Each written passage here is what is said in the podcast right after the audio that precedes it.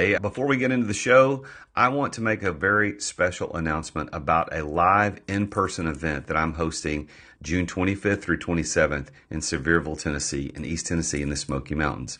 It's only limited to five people, so I only have a couple of spots left, but I wanted you as my listeners to get access to this. I want to give you the option to attend a mastermind intensive. This is going to be a three day opportunity for you to unlock your potential with this mastermind intensive. So what is this about? It's a three day mastermind intensive that's focused on the power of a true mastermind experience. Sunday night, we're going to get there around three o'clock and we're going to be focused on setting the foundation for the deep work that we're going to do over the next two days. You're going to get to meet each participant. We're going to have some downtime. We're going to have some fun. We're going to have a private chef on site cooking amazing food. We're going to have top shelf cigars and some bourbon and some rum if you're into that sort of thing. And then on Monday, we're going to spend the entire day focus on each unique challenge of each participant, the issues, the opportunities, whatever they're dealing with in their business, whatever you're dealing with. We're going to give you an opportunity to have an extended 90 minute hot seat session. On Tuesday, then we're going to take those 90 day or those 90 minute hot sessions and we're going to hot seat sessions. We're going to turn those into a 90 day action plan. So all day Tuesday, we're going to be working with each participant as a group to write out a 90 day action plan to get your business to the next level. What this opportunity is going to give you is to give you real intimate and supportive environment to tackle unique challenges that are holding you back from achieving your purpose in life, from achieving success. You're going to get actionable advice, feedback, support. It's a real mastermind. It's not just this conference you go to with a talking head. It's a group of guys that are going to be working together to help you achieve everything you want to achieve. This is going to be taking place in the breathtaking Smoky Mountains of East Tennessee in my cabin, my personal cabin called Million Dollar View, right on the edge of a mountain where we can see Mount LeConte from the back porch. It's absolutely beautiful. You're not going to want to miss this. So if you are interested, all you got to do is go to therealjasonduncan.com slash intensive therealjasonduncan.com slash intensive or on the homepage there's a banner at the top that has the announcement you just click on it and go straight to it limited to five people. We only have a couple of slots left, so go check it out. I hope that you can make it. Now, let's get into the show. Hi, I'm Ron Story Jr., and you're listening to The Root of All Success with the real Jason Duncan. And today I enjoyed our, our interview. I was able to talk about how I went from a um, poor kid in East St. Louis, Illinois, struggling, selling cans door to door, collecting my neighbors' cans, to living all around the world in five different countries and building a successful software startup, even though I don't know how to code one piece of software. So, if you're interested in doing that or just finding your own true path to success, check out this episode. Thanks again. Welcome to the root of all success with the real Jason Duncan a podcast that explores how the world's most powerful entrepreneurs unlocked success and how their stories can help you do the same. A successful educator turned entrepreneur, Jason has built multi million dollar businesses that have been featured in Inc. magazine and Entrepreneur magazine. His life's mission now is helping entrepreneurs live what he calls hashtag the exit lifestyle. Introducing TEDx speaker, mastermind leader, author, entrepreneur, cigar aficionado, motorcycle enthusiast, and host of The Root of All Success, the real Jason Duncan. The, the real, Jason Duncan. Hey, welcome back to another episode. I am the real Jason Duncan. You can call me JD. I've got Ron Story Jr. on the show today, and this guy has been a full time entrepreneur for over 20 years, got his start in the financial business, and then decided to get into the software biz. And now he's got a company called PitchDB that we're going to talk about at length on the show today and what it can do for you to get you in front of more people. But, but but that's not really the point of the show. The point of the show is how he built it, why he built it, where you know he lives in in South America and how he as an American lives there successfully and why he chose to move to one of the scariest, most dangerous places on earth to begin his living abroad. He faced his fears, and then we'll see what happens from that. So he's written a book called The First Hundred Miles. We'll talk a little bit about that in the show. He was born and raised in East St. Louis, lives right now full time in Medellin, Colombia. with his partner and, and some kids. I can't remember off the top of my head. We talk about the kids on the show, but he has his kids there, and and what he's doing now with PitchDB is absolutely fascinating. And I've really enjoyed this conversation that I had with Ron. So now let me tune you into the show. Please help me welcome Ron Story Jr. to the root of all success. Hey, Ron, welcome to the root of all success, my man. Jason, thanks for having me. I, I appreciate it. Well, I'm always excited to talk to other people in the podcast industry, and uh, that you are indeed that guy. So we're going to be talking a lot about podcasting today. We'll get into that in just a minute, but but uh, but you're you're in St. Louis today, recording this from uh, I think you said pre-show. You visiting your mom, but you live in Medellin, Colombia. So, well, how did you get to Colombia from East St. Louis, Illinois? What happened? Man, you know they have these things called flights. I just hopped on a plane and never came back. no, let me stop being a knucklehead. No, um, a few years ago, I decided, yo, I want to see if there's um, other places in the world that I would love to live. I had spent most of my life in central Illinois and central United States. And um, one of my buddies was teaching down in Honduras. And I went down to visit, and I'm like, yo, I should just keep traveling. So, five countries living later, I ended up in um, Medellin, Colombia, as my sixth location, the sixth country I've lived in. And I've been there for the last four years permanently. Wow. So how's life down there compared to, um, you know, living in, in the United States? Obviously, there's different cultures and that type of thing, but like, how how are you able to do business? I mean, tell tell me a little bit about that. I mean, it's it's exactly the same. In some ways, it's a lot easier, right? So, um, you know, Medellin is a very modern city, seven million people. Um, I mean, it's very modern infrastructure. I mean, it's it's a great city to live in. It's like living in Chicago, right? Um, but the only difference is that you know everybody speaks Spanish, so you have to, in order to live there effectively, you probably need to know some Spanish, or you'll just end up overpaying for everything, or people just be taking advantage of you. Even though that's not the nature of everybody, you'll run into those people that notice that you don't have um, a strong Spanish background, and they will um, try to extract their their pound of flesh from you. But it's so a great place. Long- I would, if it was bad, I would I would come home. How long did it take you to, to pick up Spanish? I still don't have it. I mean, I'm getting better. That's awesome. my Spanish is terrible, right? But um, the great thing is that my my my partner, she only speaks Spanish. Um, our kids are in bilingual schools, and you know, I only talk to them in English. They talk to to me in English. They talk to their mom in Spanish you know, so you know, we we've we figured out a system, but my Spanish is horrible. I mean, it's getting better, but uh yeah, it, it's not. I wouldn't be giving any speeches. I wouldn't do a podcast in Spanish. I promise you that one. well, I've been to Honduras. I've never been to. I've never been to Colombia. We used to do when when I was in the ministry. We had uh, our church sponsored um, a ministry in Honduras in Tegucigalpa, and we would go down there every summer. And I, I guess I went for three or four years in a row and uh, of course, Tegucigalpa, Honduras, as you probably know better than me, was at the time not one of the greatest cities in the world, but today, like one of the most dangerous cities in the world. And so I don't think I, I haven't been involved in that. And, and golly, how, how long has that been? 15 years more, more or more. But uh, I haven't been there in a long time. But but I really liked the people. When I was there, the, the, the, people were so genuine. The culture was was really family oriented. So I can only imagine you, you've you've enjoyed that part of it significantly. Yeah, when I was in Honduras, I was in uh, SPS San Pedro Sula, which at yeah. the time was ranked the most dangerous um, city in the world. That wasn't a war zone, right? And I'll tell you the logic. It's interesting why how I ended up choosing that place.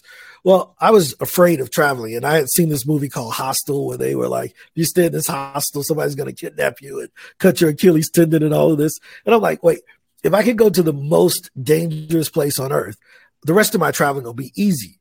So if I could just go there and just get rid of all the fear." You know, I only lasted like two weeks before I, I left. I was like, dude, this is too much.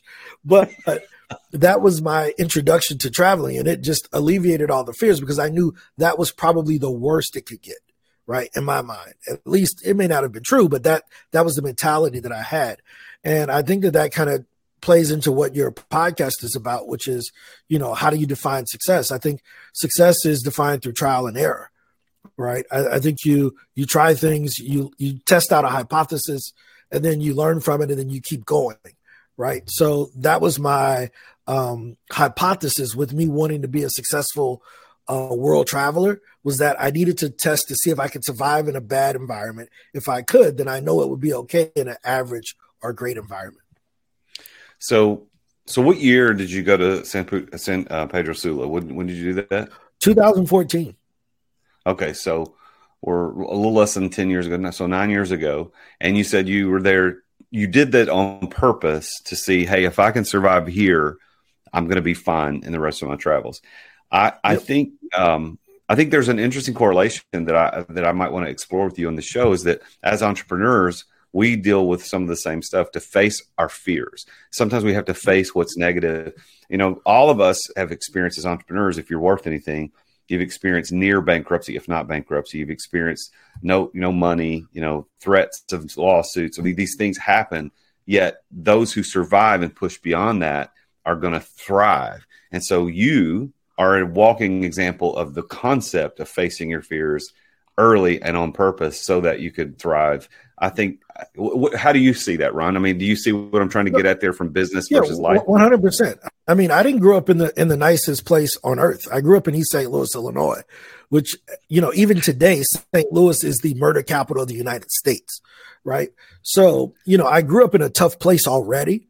So I, I wasn't foreign to the idea of going to another tough place because that's what I was used to. But I I understood that that was what made me an entrepreneur. So when everyone else was talking about losing everything, I didn't have anything to lose to begin with. When I first started my first business, I was already broke. So like, oh, I'm gonna go broke. I'm already broke. What do you mean? Like, you know. So the bottom is where I came from. So understanding that, and I think that that's what a lot of people are afraid of they're afraid of going to the bottom. But Tim Ferriss had a great quote in his book, Four Hour Work Week. And he said, create the environment that you're afraid of, live in it so that you'll know how you'll react in it when you're put in that situation. Most of the time, it's not that bad, right? Our circumstances really aren't that bad. It's just our egos and what we expect of ourselves. That's what usually is racking our brain and punishing us and putting that stress on us. But once I realized, look, I've been broke before. I grew up broke. So me going back to being broke wasn't going to hurt because I'm smarter than what I was at the beginning and I can get out of it, which I had done already. Well, I wasn't going to mention anything about East St. Louis, but since you brought it up, you know, I was thinking that well, as you as we were talking about that, it's like East St. Louis, St. Pedro Sula. Like, is there a difference? it's the language is maybe the difference, yeah. but yeah, it's the, the it's uh, for for people that don't know, like for people that don't know, I, am from Nashville, so, so, we're only about six hours from East St. Louis, St. Louis area, and I've been to St. Louis before, and I've also been to East St. Louis, and and and I I don't know from firsthand experience how dangerous it is, but I have heard the stories and I know I know about it, and it's really it's it's a shame. It's I mean you're from there, obviously you you got a deeper connection than I do, but to but to know that you I grew up poor. What, what what's going broke later going to do to me? Like I already experienced it. I love I love that perspective. So when you when you moved there, you you only stayed there a couple weeks and you started traveling around. When did you when did you start the podcast? Because podcasting was kind of a big thing that you're you're involved in. You've written a book. I want to talk about your book, but when did you start your businesses? Was it I, it had to have been before that? So did you just take the yep. business on the road, or did you go there to start something different? No, no, no. So I'll give you my background. So I started off as a financial advisor while I was in college. So I was selling insurance and investments um, since May of 2000. So I used to do that for a company called Northwestern Mutual, and I did that for four years. Um, in 2004, I ended up with eight Allstate agencies out in Norfolk, Virginia. Um, and then in 2007, I turned that into managing 300 offices for Farmers Insurance um, to kind of, that's that kind of gives you the background of where I was able to accumulate some money to be able to kind of have right. some. Uh, I guess today they would call it fire, like financially independent, retired early. Like I had accumulated enough money before that to be able to have some independence to be able to make some decisions. So in um, 2012, I started to get involved in the software world as a sales consultant for um, local venture capital firms here in St. Louis. I was consulting with their portfolio companies, helping them to build um, uh, sales systems inside of those companies. So I, I came to the conclusion that, hey, if I keep doing this and they're just giving me a consulting fee and they're going on to exit at these high multiples and they're selling to companies I don't have any equity, I'm an idiot. So I found a company that was failing in 2018. I bought that company, which is now PitchDB, and that's what I run. So, am I understanding you you bought the company that was not doing well and you turned you turned it around, PitchDB? Yep, I, yep, exactly. I, I, bought a company out of Austin, Texas, that was a, a data accumulation company, and my thoughts were, look, this is like people are selling unlimited data for $99. You can get unlimited people's email addresses for 99 bucks, right? I don't want to do that. I want to be able to add, I can educate the data up and make it more valuable. I can sell them for a dollar a piece. So I turned that data company into a, a niche data company that only provided podcast contact information. Huh. That's really, really interesting. So, so your PitchDB company is is is just people like me who run podcasts is contact information to get to people like me. Is yeah, right? it's podcast, speaking gigs, and press opportunities because they all go together, right? It's just a different platform. If you're on a podcast, you're on an audio platform. If you're doing a speaking gig, you're doing a live platform. And if you're in press, you're in a written platform. But it's all exposure. It's just different platforms for you to get that exposure. So let, let me ask you about how that works. So if, if, I mm-hmm. if I want to get access to or use your software and your platform mm-hmm. to get access to so and so, and I say, hey, I've been trying to get in touch with so and so, you say, hey, I've got their phone number, I got their email address, I, I, can get you whatever you need. It costs X number of dollars to get to it. It's, I'm sure it works a little bit differently than I explained, but is that the idea? No, it works exactly as you explained.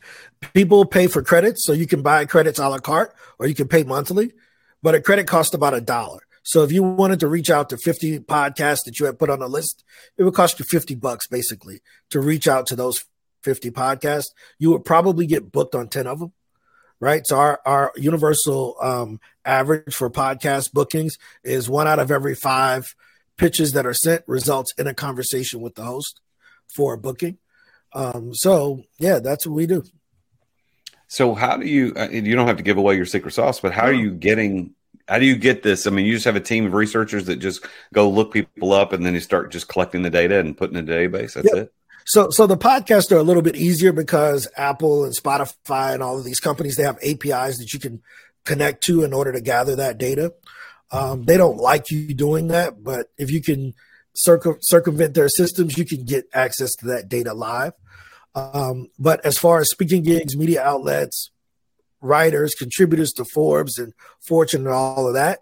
That stuff is manually gotten by my team. So we manually go out and find speaking gigs. We manually scrape, you know, websites for Forbes and all these other places looking for their employees, whether it's on LinkedIn or whatever. So that's a lot of it is done manually. So we're building that. We're building the first database of its kind. Wow. I, listen, that's impressive, man. That that's really really interesting. So so let me let me ask you. Uh, I'll kind of turn this into into more of a personal question because I I am obviously yeah. a podcaster, speaker, author. So if I said to my podcast manager Jade, I said, "Hey Jade, I want you to get me on these ten podcasts, or find ten podcasts that you think I would fit." So she w- could use your service to say go in and buy credits or something, and then find mm-hmm. those contacts, and then just email them cold and say, "Hey." You know, the real Jason Duncan wants to be on your show. Are you interested in having him on your show? Is that is that pretty much how it works? Yeah. So we don't even give you the email address. Like we don't just say, hey, take the email address and figure it out. You just connect your account and you send the email directly from your Gmail or Microsoft account from inside of our software directly to you. Right. So you know that's how it works we have the emails inside you just connect your email account drop in a template our templates were written by a um, journalist that writes for a hundred different magazines, so we know that they work. And you know, this person has been pitching people for years as a professional, so he wrote all of our templates, and that's what we use. So you're, you're getting a professional pitch inside of a professional oh. system. Got okay, okay. Now it's becoming more clear. All right, I see it now. So, so we, so we sign up for the service and then I say these are the ones I want to go on. I go in and say click. You know, I just I'm essentially just clicking, and it sent, automatically sends these emails to these people trying to get me on their shows, and and they reach back out and we set something up.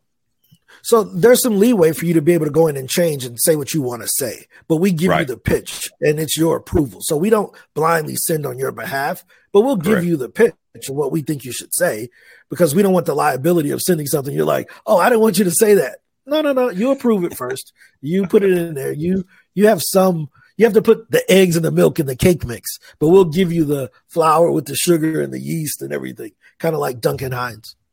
All right. I, I, I, so I dig it. So now you started that in 2018. Is that right? Yep. I, I bought that company uh, January 7th of 2018, and it went live November the 11th of 2019. Let's take a quick break to thank our amazing sponsors for making this podcast possible. 40 years ago, you weren't in business unless you had your business in the yellow pages. You remember those things? and 30 years ago, you weren't in business unless you had a door to door salesman. 20 years ago, you weren't in business unless you had a website. And today, you're not in business unless you're doing social media content. Am I right? Social media content social media content in the form of like micro content, which is 30 to 60 second spots on Instagram Reels or TikTok or YouTube Shorts. That's the way business is done. As a matter of fact, that may be how you found out about this podcast or me as a business coach. This medium that we're using today to communicate what we do is vitally important. And just recording yourself isn't enough. You've got to do it right. And my friends over at Storyy do it right. And one of the problems with doing it wrong is that you sit around thinking, well, what the heck am I going to record? How, what am I going to say? How am I going to say it? Like, I don't know what to talk about. Well, storyy takes all of that away from you. Stop wasting time trying to come up with content because storyy will send you a video prompt on what to record. You can pick the categories you want to record in, whether it's real estate, entrepreneurship, finance, relationship, leadership, life insurance. It could be anything. Don't waste time on that. And by the way, if you're not confident in talking on video, or if the video editing portion takes up way too much of your time, Storyy will edit the videos to perform well on social media. They add the subtitles, the pop ups, the zoom cuts. They remove all the filler words like uh and um and uh. They remove the awkward pauses. And then they take that video and post it for you. They write the captions, they add the relevant hashtags, and they post it on the platforms that you care about the most. It's exactly what you need to be in business today and to be successful at it.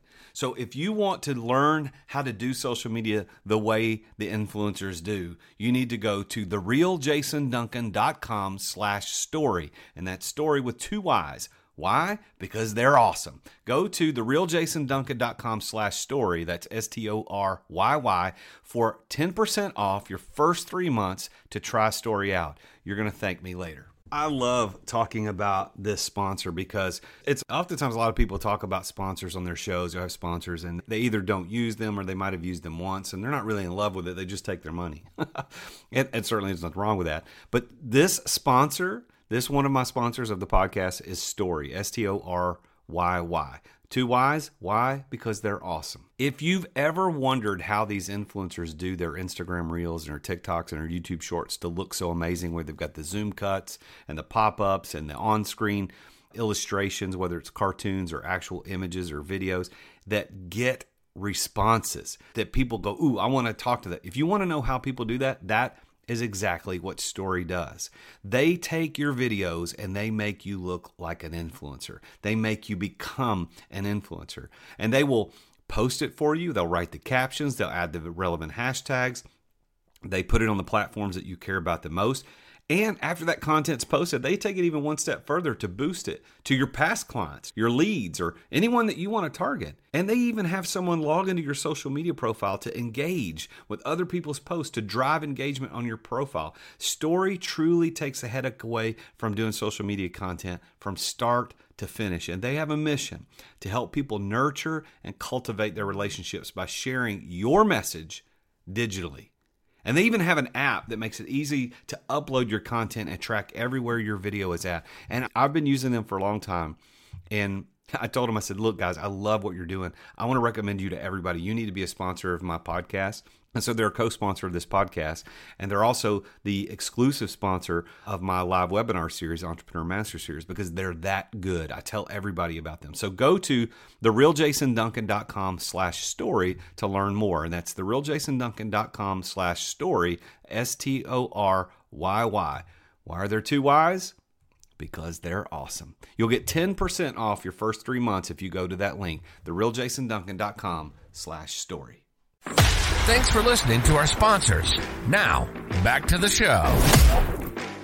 Wow. So it took you a while to get this thing turned turned around the right way, huh? Yeah, because we were doing it manually. We started to do it manually in order to to to um like fund the new development and all of that and to find out how the system should work. So we basically built the system that we were that we would want to use ourselves right?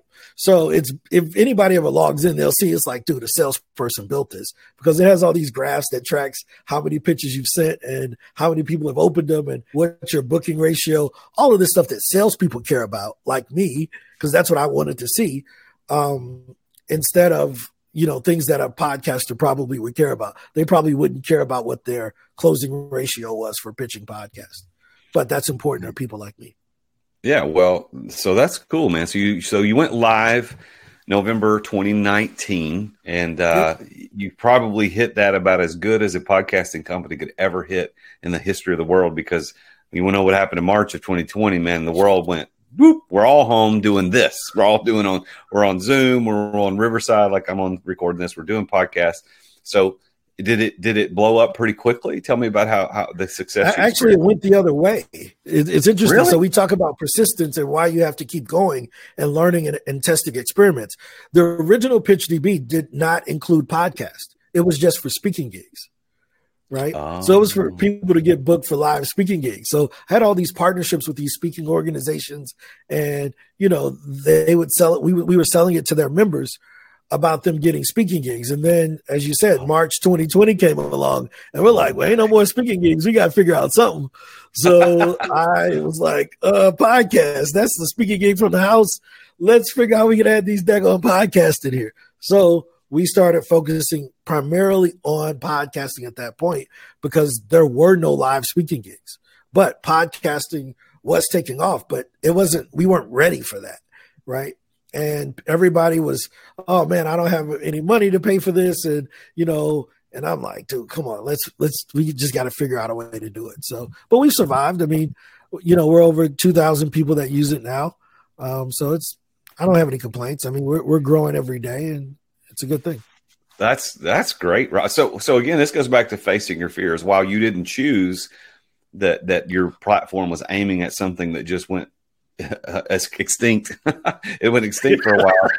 you you said, okay, we're going to aim at live events in November. We're great. We've been working on this for two years. Let's go. And then COVID. Like the governments of the world tell us that we're going to die if we breathe somebody else's air, and we can't go out in public. And so speaking gigs are over, and you're like, okay, I'm facing another fear, a fear of not having any income. This is not working. But you pivot. You learn, okay, if I if I go to virtual, which is podcasts so, uh, if you had to put a percentage on podcast appearances versus speaking gigs or or published media, what's the percentages of your your clients that are using the or, getting access? to Yeah, yeah. So, so uh, right now, sixty percent of our searches are all about podcasts now.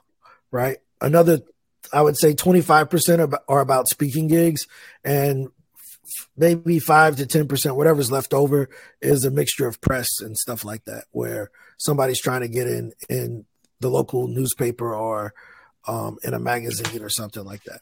So, what's cool? So, uh, do you have a standard fee for access to this on a monthly basis, or is it credit based? How does your financial model work? Yeah, yeah. So, so it's credit based. Anybody who's listening right now, you can go and sign up for free and get a free account so that you can look around and start building your list.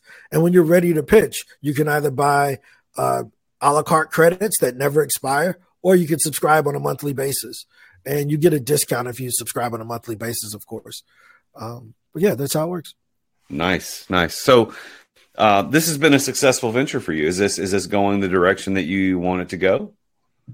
Yeah, I mean, so here's my mentality with anything that I, I look at.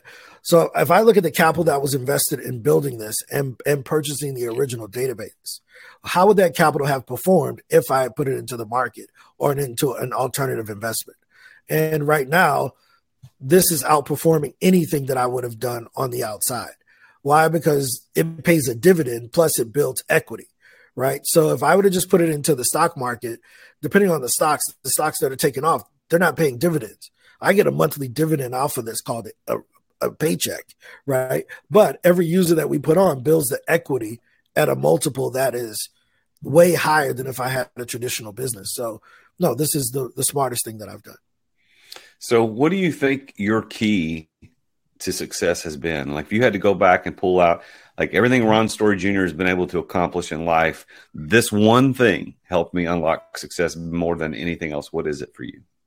Yeah, it, it's always being curious and not just being curious. I think a lot of people say, Oh man, I'm curious. Yeah, but you can have questions, but if you never try to seek the answers to those questions, you're an idiot, right? So you're really not curious unless you seek the answers, right? So I've always been a curious person that would go find the answers, not just, Oh, I have a question. No, I'm going to go ask that question now. And the faster I can have a question, find the answer, have a question, find the answer, I've been able to iterate my life, not just iterate the software, but iterate my life to to be where I'm at today.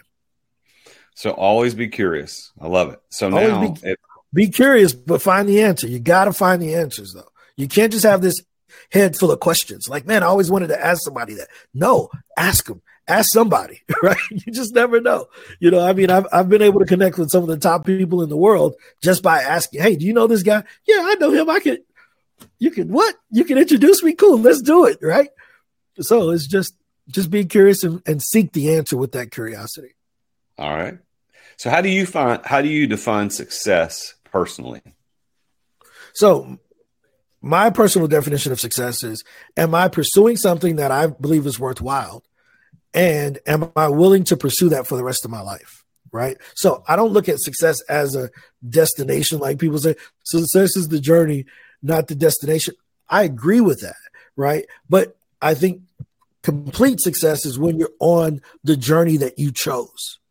Right. So I don't just measure it. I will use a great example, such as Oprah Winfrey. Most people think Oprah Winfrey is really successful because she's had a great show, but maybe she her real thing that she wanted to be was a mother. Well, she don't have any kids, so she sucks at that, right? So success isn't just about how much money you make in business. It's about how your friends see you, how your family. I care about what my kids think more than anything, right? So, you know, am I a good partner? Am I a good father to my kids? Am I a good, you know, so success is all encompassing, all accomplishing for me, but for other people, I don't know how they define it, but how am I outside of business? Because the business can go away tomorrow. If I get in a car wreck, somebody's got to wipe my butt, right? And if they don't love me enough to do that, who cares how much money I made? Because they're just going to take the money and leave me with poopy pants, right? So I think of success altogether, not just uh, how much money I make, because they can take that while I'm in the bed. So, de- so on that definition, so pursuing something worthwhile, and you're you're content to continue to do that the rest of your life. If that is your definition of success, do you, using that definition, do you consider yourself to be a successful person? In the words of Stone Cold Steve Austin, Austin, hell yeah. of course. I live where I want to live. I work in the business that I want to work in. I, I have the partner that I chose. I'm taking care of my kids. I mean, I'm a very successful person. Um, hopefully, I, am somebody that other people want to be, considering where I came from. Um, you know, I don't just look at where I'm going, I look at where I've come from. And to come off of 2029 Trindley in East St. Louis, and to be able to say that I live in, in six other countries and you know I run a great company. If, if you don't aspire to be that, that's okay. Pick someone bigger, but somebody. This I live their dream right now. Well, that's awesome. And so, what like what's next? Are you just are you settling at settling down, like putting roots down in Medellin, or or, or, or what's what's next? Yeah, so I've been in Medellin for four years. So I mean, we, we may go somewhere else. It just depends on the, you know if we want to um, hire a, a, teacher to come along with us to because we have a first grader, right? So we have to make sure that he can be educated if we were to go and start traveling or find a, another city where we can get him installed in a school. So, um, but right now I'm in Medellin. This is where I'll be um, for the foreseeable future. As far as business wise, I'll always be looking for great companies to buy Um, you know, I, I did another great um, partial acquisition recently um, to add another company to the portfolio in the last two months. So yeah, I mean this is this is what I do. I want to buy companies that fit my vision and um, grow them. So you've got PitchDB, you've got a background in um, background in software. Uh, not so, that's software, but you got a background in insurance and financial investments. Um, is there anything that you're looking for in terms of the type of company, or is it cash flow and, and revenue, or what? What are you looking for?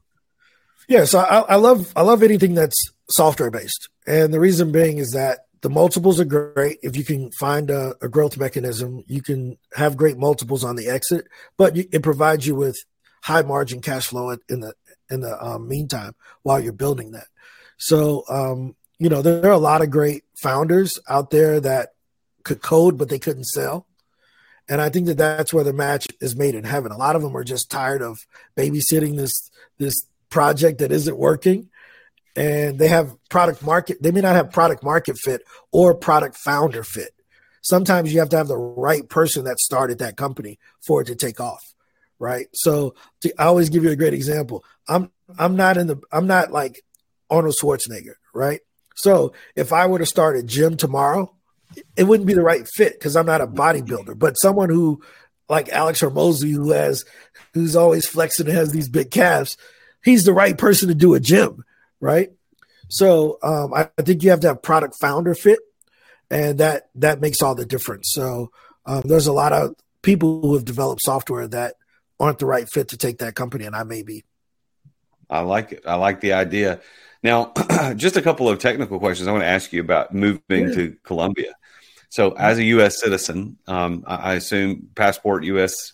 Did, have you have you got citizenship in other countries? You got passports in other countries. How, how does that work? Because and the reason, let me tell you why I'm asking Ron is a lot of people who listen to the show are entrepreneurs who also like the idea of what you're accomplishing. They want to go live in Costa Rica. They want to live in South America somewhere. They might want to live in Europe for a while, eh, but they don't know the technicality. Like, how does that work? You just take a passport, you get a visa. How, how does that work? Tell, give me, give me a couple minutes on that. Yeah, so there's almost 100 countries that as a US citizen you can go to just on your passport for 180 days, right? Out of the calendar year, right? So if you if someone were to leave now in June, they can stay until January of this year and then January is going to start over so they can stay another 6 months, right? So you get 6 months per calendar year in about 100 countries. It may be less than that, but somewhere around 100 con- countries, you can go without needing to apply for a visa, right? While you're there, they'll have different types of visas. In in Medellin, they have a thing called the digital nomad visa, where not only will they give you the six months, which is normal with your passport, but you can get another two years just to come there and to live and to work, because that's what they're trying to push in Colombia now. So different countries have different um, types of visas that allow people to come in, but about 100 countries that you would want to go to have you can just come in with the US passport and be fine. So living in another country as an entrepreneur is really not as hard as people like me might think that it is, huh? That's what you're telling me. No, I mean, you got to think we, we live in a modern society, right? Like imagine your parents saying, man, it was really hard living in 2010 most countries outside of the US, they're probably at about 2010 as far as their level of modern modernity. I guess that's the word. They're they're I guess how do you say it? Mo- modernity. Yeah, that, that's a hard word, man. right? They're about as modern as 2010, right? So, was it really difficult back in 2010? No, because we get 2010 with the iPhone. They didn't have the iPhone in 2000, like the iPhone 15 in 2010 or whatever, right? So, um, you have Uber, you have Uber Eats, you have everything that you would imagine in the US. I mean, KFC, all the same restaurants, even better restaurants than what I could get here. You know, in Medellin, they have a 4D movie theater, right? Where the seats move, it blows air, it shakes, it does all of that. And it's $3, right? IMAX is $3 for a movie ticket in Medellin. $3. Filet mignon, Dry aged filet mignon is seven dollars a pound, right?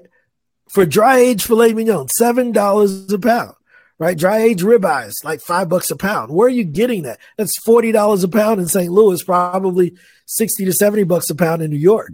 So imagine being able to start a company, hire great people because most of my employees are there, and cut your cost of living like you wouldn't imagine. I mean, it's the you know people have like what, what's the one thing called fire, like I mentioned, financially independent, retire early, but then there's like fast fire. This is like extreme fire this is like forest fire, right? You can go wow. even faster because on 200 grand saved, you can produce $4,000 a month, right? And be okay. Wow. Well, here's a question I've always thought about because I know I, I have virtual assistants in the Philippines and the cost uh, their you know their cost per hour is between two and five or six bucks an hour as compared to having somebody do the same thing here is going to be 20 to 25 30 sometimes dollars an hour to get the same things done maybe more. Yep. um, so i've all i know that and in central america south america there's a lot of argentinians uh, who do va work. A lot of people in brazil do va work. A lot of central americans do va work here for for americans. And the reason is the labor cost and the cost of living is so low and it makes sense to use that. So I get that, and I and what you're explaining, 100 percent get. But here's my question, and I think a lot of people wonder this. All right, you still got to fly back home, and you get on an airplane that's got to come to the United States and go back. Is the flight originating from Colombia to the U.S. as cheap and, and, differential as the filet mignon is, or is it still the traditional price that I would have to pay if I booked a ticket leaving St. Louis to go to Colombia? Yeah, so uh, living in Medellin, I'm three hours from Miami, like three and a half hours from Miami. I can do round trip to Miami if I buy it two weeks ahead of time for two hundred bucks. So it is cheaper. So when they originate the flight in another country, that you're getting a huge yeah, discount. Yeah, because the there there aren't all the TSA fees, right? Ah. So a lot of like sixty percent of your ticket cost to the U.S. is TSA and airport landing fees right? So um, a lot of airlines now will outline that and say, look, we're only taking this part. This is what TSA is. This is what this is. Blah blah blah. So um, yeah, but I mean they have constant flights that are just going to Miami or Orlando all the time. So they they're running the same routes four times a day on every airline. So I mean a two hundred dollar ticket on you know Avianca or Copa isn't unusual to go to Miami and back round trip. Well, and then uh, yeah, wow, that's that's. I, I flew to Vegas. I, will give you an example. I bought my ticket to come here the day before, right? And a one way ticket from Medellin to St. Louis was about three hundred and fifty bucks the night before, less than twenty four hours before the flight. That's crazy. I, I, was I was about to say I, I flew to I flew to Vegas from Nashville, nonstop Southwest flight in May of 2022, so a little over a year ago eleven hundred dollars. Yeah, that's Can you believe? That's insane. That's insane. For Southwest, that's a lot for Southwest, man. Yeah, that's and it was in the middle of the week. It was the middle of the week, and it was crazy. And so, so like, I, I couldn't believe I paid eleven hundred dollars for a Southwest. I think it's like a four-hour flight from Nashville to Vegas and back. It was eleven hundred bucks, and it was. And here's here's my thing. Of course, it was at the end, like the mask mandate lifted the day the week before. And that's actually why I was what I was waiting on. It's like I'm not wearing a mask on an airplane, so I got to wait for this to be done so I can fly. well, today that flight, my dad was asking me other day because he he has a friend that he wants to go. Uh, they're going to go to uh, to Vegas for for something specific, and he said, "How much?" And he doesn't fly; he never flies. He's like, "How much is a flight to Vegas?" And my last time buying a flight to Vegas, my memory was it's eleven hundred bucks. And he goes, "Oh my gosh! Well, I don't guess I'm going." Well, then I pulled pulled it up, and it's only only five hundred bucks now. That's still expensive, but 500 bucks versus 1100 anyway i digress. I've just I've, yeah. I've, always been ron i've always been curious about people who, like you. You know if you live in argentina you live in colombia you live in these other countries where things are cheap is the, are the flights cheap? You answered the question. So let yeah. me ask you this. Even within the even within the country it's it's pretty cheap. So um, i live in the mountains in medellin. We're like 7000 feet above sea level. So oh, there's wow. no beach anywhere around us but it's 75 degrees 365 days a year. It 75 degrees every single day right so it's the best place to, if you want to play golf all the time, right? But if we want to go to the beach, a round trip ticket to the beach the night before is about $90 round trip. If I wanted to fly to Cartagena and I planned it a month ahead of time, I get a round trip ticket for $40, right? And that's including a bag. So, you know, when I take me and the kids and, and my girl and we go we go for vacation. We just plan it a three weeks ahead of time, and we got three people, including the nanny, on the flight for or four people for less than two hundred bucks on a round trip flight. Man, well, you keep coming back home to see your mama. I'm pretty sure she loves that. because that's why you're here. So thank you for being on the show. Let me ask you. Let me ask you a couple questions before we finish up today. So I like to ask this question of all my guests. It, it, you know, looking at all of your experience as an entrepreneur, world traveler, living in different countries. If you, you if you want to talk to the entrepreneur, listen to the show. He or she is looking at, hey, how do I become successful? What piece of advice would Ron Story Jr. give that person? What would you say? So the first thing is define what what you mean by success because Jason's definition of success is probably not the same as mine, right? And the only definition of success that matters is yours, right? Define what you want that dream life to look like and then work backwards on how to get there, right? So when I was like early, my early 20s, a guy told me he says, "Ron, think about what you want to have on your on your headstone when you're dead and then draw your life backwards from there." Now, have there been some detours along the way? Sure, but the principles and what I want to be known for and the things that I the values that I have, those haven't changed, right? Just my vehicles of, of achieving those outcomes have changed. So define what you want your success to look like. That's the only thing you have to do. Once you've done that, it's easy to know where you're going. You're not wandering around bouncing from one thing to another because you're principle based at that time. Tell us a little bit about your book, The First Hundred Miles. Yeah, so the first hundred miles is based on the, the concept that if you could learn to solve problems for people within your first circle, you can get referrals out to other people. And within your neighborhood or within your city, there's probably enough business to make you a multimillionaire, right? But a lot of times we think that we need to be famous and we need to be on Good Morning America and all of these things, those are vanity metrics, right? So, you know, a lot of people don't know me um, overall as a business person, but within the podcasting and cold email space, I'm known. People know me for that because that's where I want to be known at, right? So you can find um, a lot of opportunity within probably 100 miles of where you are. And I, I say that I use 100 miles because every business isn't online, right? So if you if you strive to be the best floral business in your city, and you just start killing killing it with florals and uh, flowers and customer service, eventually you will be the go-to florist, and you will eat up everybody. You can go buy up your competition, right? So you don't have to be a software company to to believe that. So just be the best, and you'll be surprised that you can dominate without having to leave 100 miles. And that's weird coming from a guy who's gone 4,000 miles away from his house to give that part of advice. But I, I, I've learned that that's true. Most of my business is built on referrals. Well, that's a good. I, so now I get it, and that that's a very good perspective. So thank you for writing the book, and thank you for the encouragement that you've given the listeners today. Um, I want to go back to PitchDB and give you the opportunity to talk to people because I know there's a lot of people that want to get on stage. They want to get in published media and they want to get on podcasts. And now that I've learned about PitchDB, like I want to sign up. I want to be a part of this because I think what you I think what you're offering is really great. I want to be on podcasts and I'm on I'm on probably an average of two shows a week as a guest, and then I record three or four shows a week by myself as as the host. So I would love to do this. So you've got a we've got an affiliate uh, link that people can go and sign up.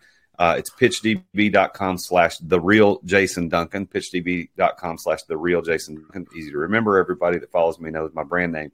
So tell everybody about the pricing and the options because it's not expensive at all. It's actually a lot cheaper than I thought it was going to be. And you know, I might encourage you as a business coach to raise your prices, but but it's really inexpensive. So tell other people about how they can sign up and how much it costs and what they get. Yep. So traditionally, if you were to go to pitchdb.com, you would see that PitchDB starts at $97 a month. So there's a $97 a month plan, a 197 plan, and then a 497 plan, right? And that's depending on how many pitches a person wants to send out. But because of Jason being who Jason is, um, we decided to do a, an AppSumo style plan. If you know about AppSumo, you can get a lifetime deal, right? And the lifetime deals are usually sufficient for the average person to use it whenever they need it. But for the power user, you can upgrade to a larger amount. But the lifetime deal will give you access to contact 10 press opportunities, whether it's podcast, media, uh, speaking gigs, or whatever, every month for $97, right? So for $97, you can reach out to 10 podcasters, and we're averaging one booking per five pitches. So you'll probably be booked on one to two podcasts for paying us $97 one time. You pay once, every month we give you 10 new pitches, right? And you can just keep reaching out to those 10 people. Should take you 10 minutes a month to pitch 10 podcasts. You just sit back and wait on the responses. Here's the great thing about it when you first start, you're going to suck. I'm going to tell you why that's important. You're going to be really bad at it. But as you get better at getting on podcast, the podcast host will start looking you up and they'll see, oh, he's been on 40 podcasts. Come on over. Right. I think Jason and I met because he heard me on another podcast. Right. So a lot of times that's how it works. It comes down to, um, you know, having some exposure and then people can vet, vet that exposure for you. Um, so you'll get better over time. But for $97, you can start getting on one to two podcasts a month and learning to practice your message and get more exposure for your business.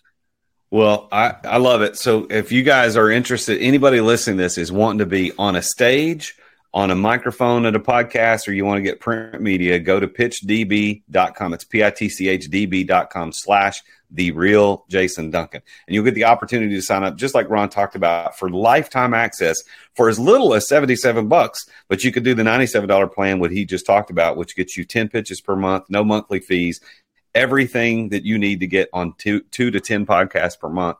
Um, and, and you can watch your personal brand grow. I can tell you from experience that people's brands grow through podcasting, and you can either be the host or you can be the guest, and they, both of these works. And if you can do both, even better. Ron, well, it's such a pleasure to know you and meet you. And uh, if you ever come to Nashville on your way to see your mama in St. Louis, uh, we need to get together and hang out because I think you'd be a fun dude to hang out with. So thank you for being on the show, man. It's an honor to know you. And I wish you continued success in Medellin. And uh, way to go, man. You're doing great. Well, thanks for having me. I appreciate the opportunity to share with your with your audience.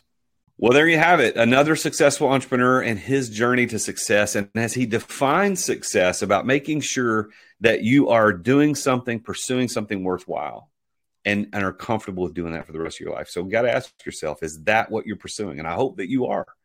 And I think his story about facing his fears and moving to San Pedro Sula right out of the gate to face the most dangerous place on earth is a really a good story for us as entrepreneurs to do the same thing to face our fears as entrepreneurs, to look down the barrel of what scares you most and know that you're going to be okay and know that you're going to turn out all right, just like he has.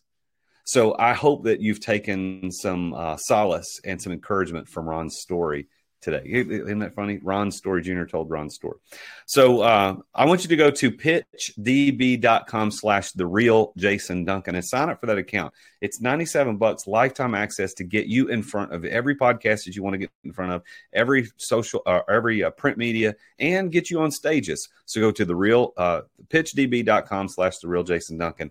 And if you want to follow Ron directly on uh, anything on social media, he's at Ron Story Jr. for Junior. Ron Story Jr. on Twitter, on Instagram, and on Facebook. And his website is ronstoryjr.com.